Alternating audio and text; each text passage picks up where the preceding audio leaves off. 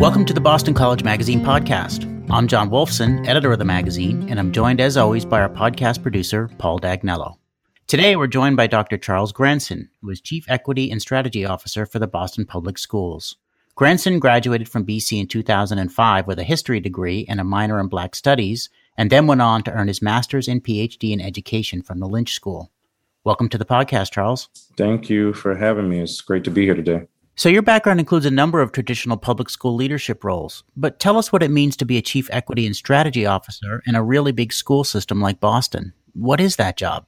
Came about uh, in um, the fall of 2019, um, where um, our new superintendent, Dr. Brenda Cassellius, at the time I was the chief academic officer for the district, right, um, and she really um, saw a need for um, a way to make sure that we were really focusing on district strategy and really making sure that we um, are, we're gathering feedback um, from the larger community um, to have uh, and have their feedback uh, impact um, on the overall work in the district. Um, I think in our early days in the district, uh, she heard um, loud and clear from the community that they didn't feel that their voice was heard in terms of the work that the district was doing, and in terms of how that translated uh, in in in schools.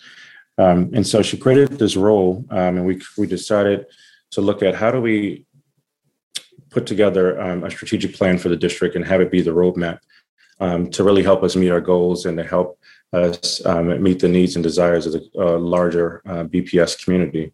Um, and then how do we center that work uh, in uh, our work around equity and closing opportunity and achievement gaps uh, in the district?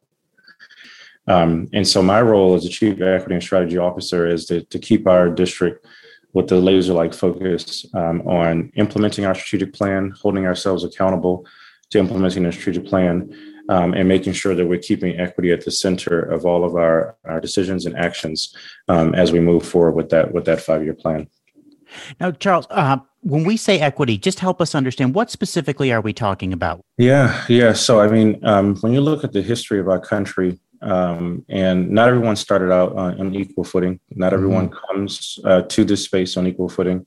Throughout history, been barriers and roadblocks uh, to success um, uh, of Black, Latin, Latinx, and Asian American um, uh, communities. So when you look at uh, the inequity, it is uh, you know oftentimes um, how those communities um, are um, experiencing um, uh, uh, a num- across a number of different areas in our society, um, receiving less than and having less uh, access.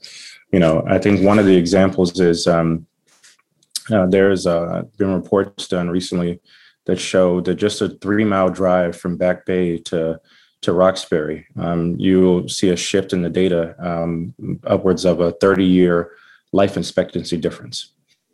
Um, and so Boston is a small place. Uh, it's a large place and a dynamic city, but it's you know three miles is not that long, right? And, and just within that um, short um, area, you see that. I mean, there was an organization called the Color of Wealth. Um, I'm sorry, there was a report called the Color of Wealth that highlighted um, that there is um, uh, disparities across uh, uh, medium high household wealth um, eight dollars uh, for um, blacks in Boston, um, whereas it was two hundred and fifty thousand uh, for whites in Boston. What's interesting to me uh, is for us to be recognizing now that we need to understand these inequities and these dynamics within the context of everything in society, and, and that includes education. And is it fair to say we might not have seen a role or a position like this or a recognition of that 20 years ago? We might not have understood um, the need to address these kinds of challenges within the uh, educational setting? I think now what's different um, is that we are um, coming to terms with it more um, as a society. Um, and definitely um, uh, with our work uh, in the Boston Public Schools, our superintendent, Dr. Brenda Cassellius, she brings that equity lens. And so um, I think that it was very much um, a part of her vision to say, no, we're going to focus on this. And in order to focus on it and do it the right way, we need to have a high level uh, position and, and office and division that really focuses on this work in a, in a different way these problems have been stubborn, um, intractable, And then all of a sudden, a year ago, we hit the pandemic. And it has been noted in many places that that pandemic mm-hmm. sort of took all of these challenges, inequities that we face in our society and kind of put them in the microwave um, and intensified mm. them. And I'm curious whether we've seen some of that in education as well, public education as well. A vivid story that I'll never forget of, um, you know, a parent uh, telling us that, you know, she uh, drove Uber um, and um, and uh, delivered food, and her son there was no one to watch him, and so uh, he had to uh, on her cell phone. That's how he was on Zoom in the back seat of the car while she was um, uh, uh, working. And so um, these are the, the harsh realities that the sort of pandemic uh, illuminated in terms of the not everybody's the same not everybody has the same resources and access to resources in our society um, and those of us who've been in education for years we know that um, every major challenge and inequity that we see across our um, uh, the cities especially as we serve in um, in urban school districts um, they they converge in the in the schoolhouse daily. Um, and so I think the the pandemic um, really really illuminated that uh, that much more. Because you've spoken in the past about uh, that the technology that was an especially poignant um, example that you just gave and, and tragic. Um, you've pointed out as well that there are other um, challenges that our students face uh, that I don't want to say they get papered over by being able to go to school every day, but to some degree they get mitigated. You've pointed out that uh, there are nutritional benefits to being able to be in school. There are social benefits, health care, emotional well being, and uh, all of these things. Uh, when we're educating folks, um, young people, uh, over the, over a computer, we're grateful for the fact that we can do that. We know that, but we also know that there are gaps there that we're having to make sure we find another way to fill. I think one of the things, um, you know, when it comes down to, um, you know, especially in some of our, our most high needs uh, communities and, and, schools, you know, um, students uh, and families very much look forward to uh, the meals that are provided uh, through uh, our schools, especially as we we make them tastier. Uh, we, we have an initiative in our district called My Way Cafe, where we actually um, are doing a lot uh, to actually create choice for students um, uh, during their during their mealtime, and so. Um, it, it's something we we continue to provide um, uh, even during the pandemic and setting up stations for families to come and get food. But it, it's not the same. Um, again, again, access to, to transportation or being able to go out or even feeling like it's safe enough to go out um, is are also remain barriers. And so um, there's no substitute for just being able to have young people um, in school. When you look at also uh, access to um, to healthcare and attend- attending to the health needs, um, some of our schools uh, have um, school-based uh, health centers, um, and they provide a, array of services to young uh, young people, and uh, in many cases connect with uh, uh, the pediatricians um, throughout uh, the city of Boston. But it's it's hard for us to to be able to to utilize that resource if we are if we are um, uh, in a remote environment. Um, we've gone back, and there are more students uh, in a hybrid uh, model, um, but in many cases, um, some students have not been able to um, come back hybrid. so that continues to be a challenge. In March of 2020, the Boston schools closed because of the pandemic. And the day after that decision was made, you received a call from the superintendent. What happened after that? So we called together um, a few days later um, our uh, NAACP Boston branch, um, the um, ACLU uh, local branch, um, the uh, Lawyers, Lawyers for Civil Rights uh, Committee, um, the uh, Urban League uh, Boston, and a few other organizations um, who really sat down and thought through with us the different areas that would be just a, a challenge uh, and a concern um, as we were all thinking through um, uncharted territory, something we'd never experienced before.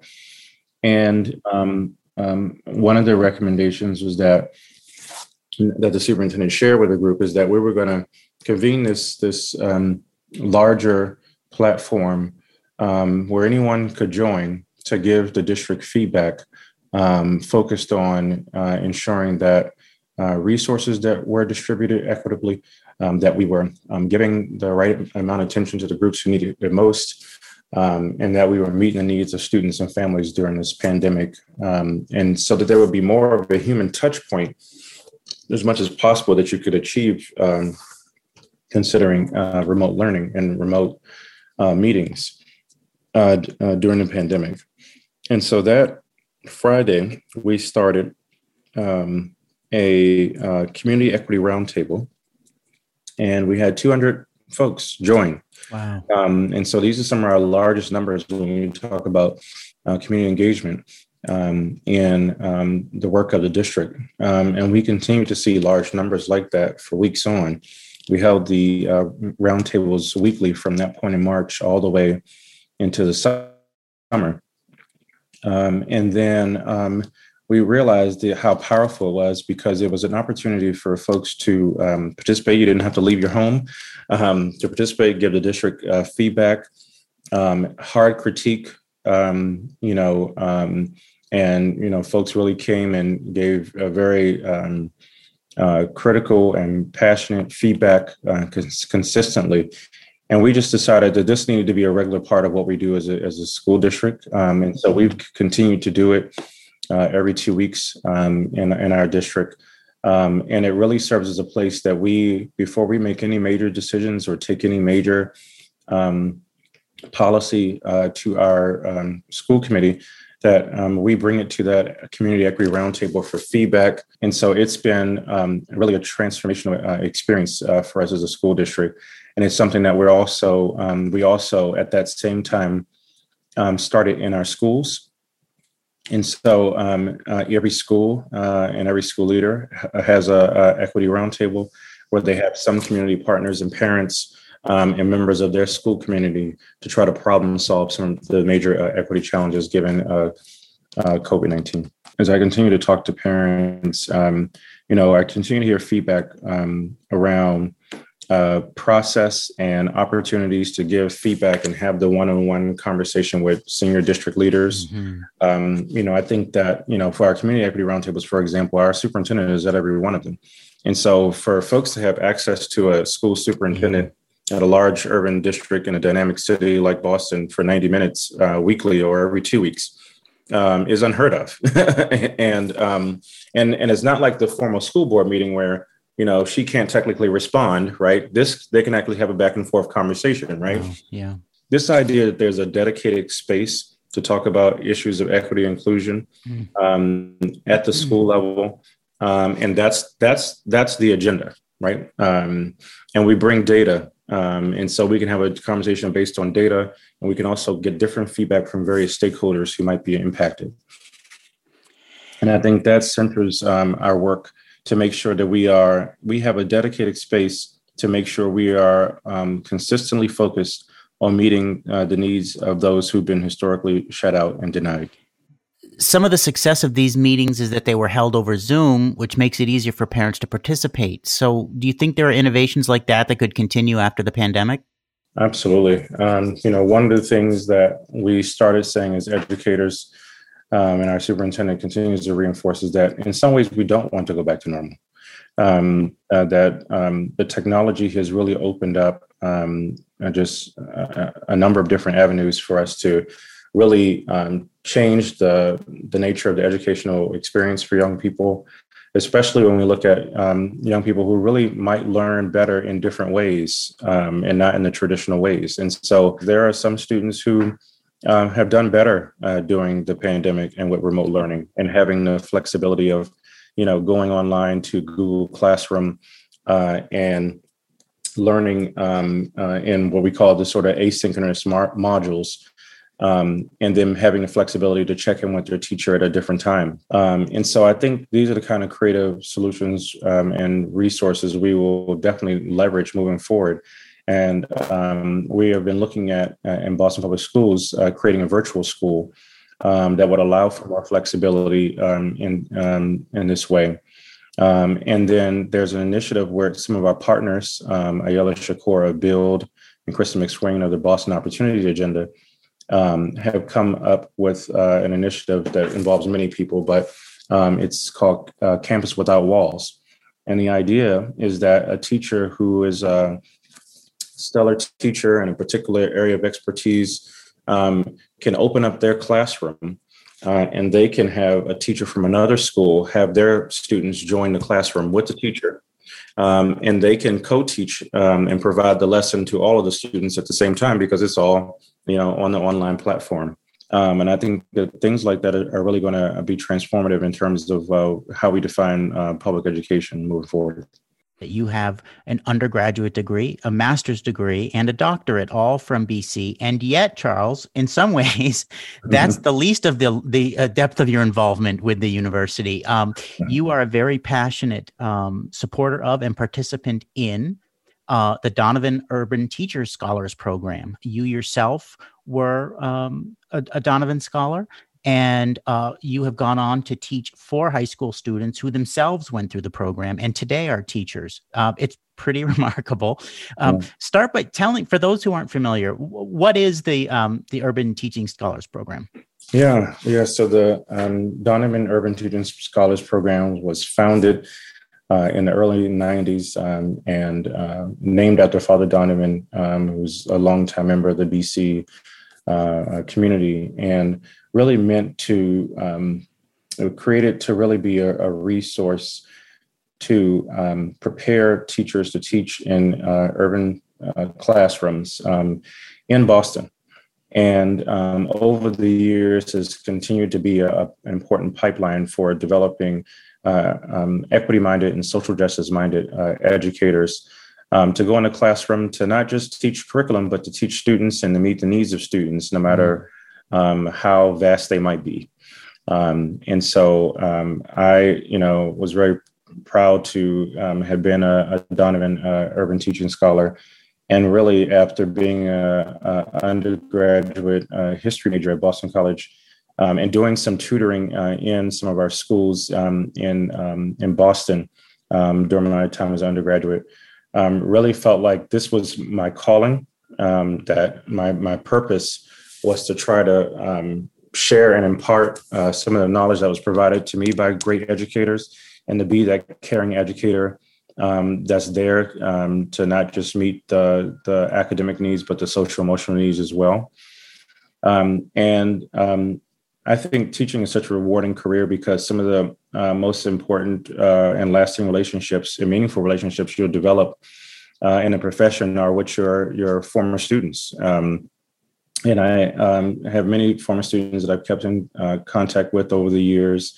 Uh, and as they are, like I was during my, you know, early 20s, trying to navigate, well, what am I going to do, and what's my next step, and you know, what's my calling, and what's my purpose in life? All those questions that keep you up late at night, earlier on in your life. Um, you know, um, to be able to sort of nudge them in the direction and say, you know what, I see something in, in you, and I know you care about people and you might want to consider um, uh, trying out this program and, and going into a career uh, of teaching. And now to be able to see them in classrooms and to have them to call and ask questions, and when they have rough days, to really to really be able to you know give them feedback and push their thinking and, and give them the motivation to go back in there and, and keep going.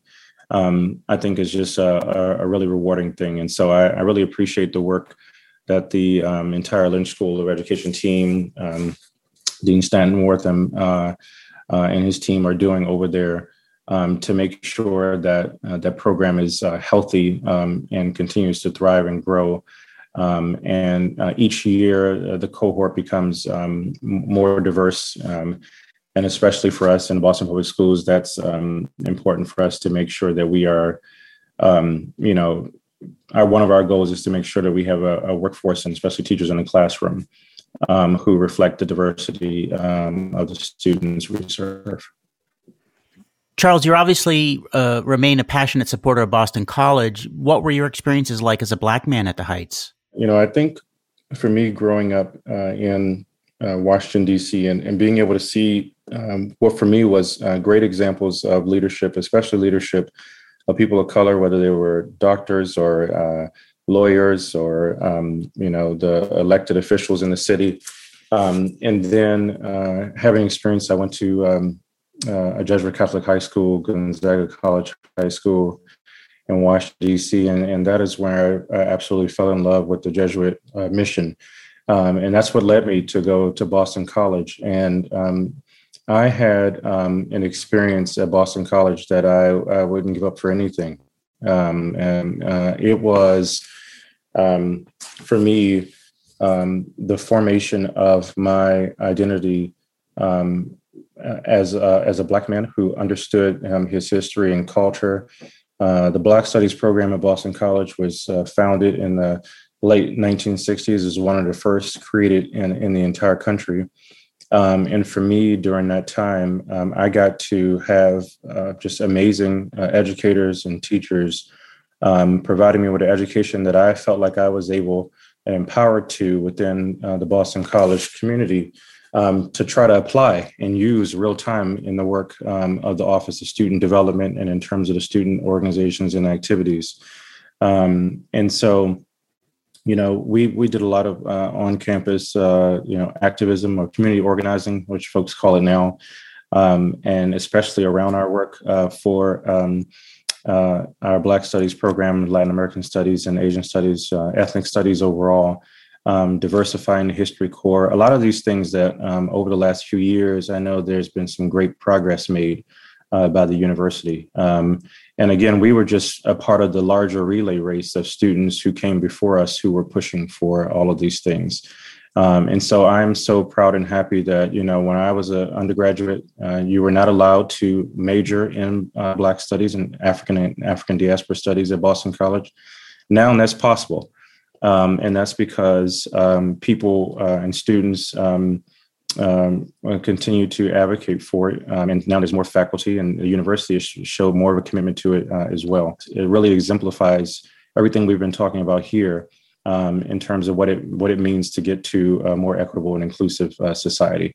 Um, and so um, I'm uh, very appreciative of Boston College. Is why I went went back two more times uh, to get more degrees, um, and um, and the work continues. And so not only am I uh, working as a part of the Donovan Urban Teaching Scholars Advisory Board, but also a member of the um, AHANA uh, Leadership Advisory uh, Council, um, Alumni Advisory Council as well. Um, and um, you know, uh, every every uh, uh, first year student who comes to Boston College uh, gets a super fan shirt with a with a saying on the back of it. And so for the class of 2005, uh, mine was always believe in BC. and so here I am. Well, Dr. Charles Grandson, it's really been a pleasure. Thanks so much for speaking with us. John, thank you so much. Um, I really appreciate being here.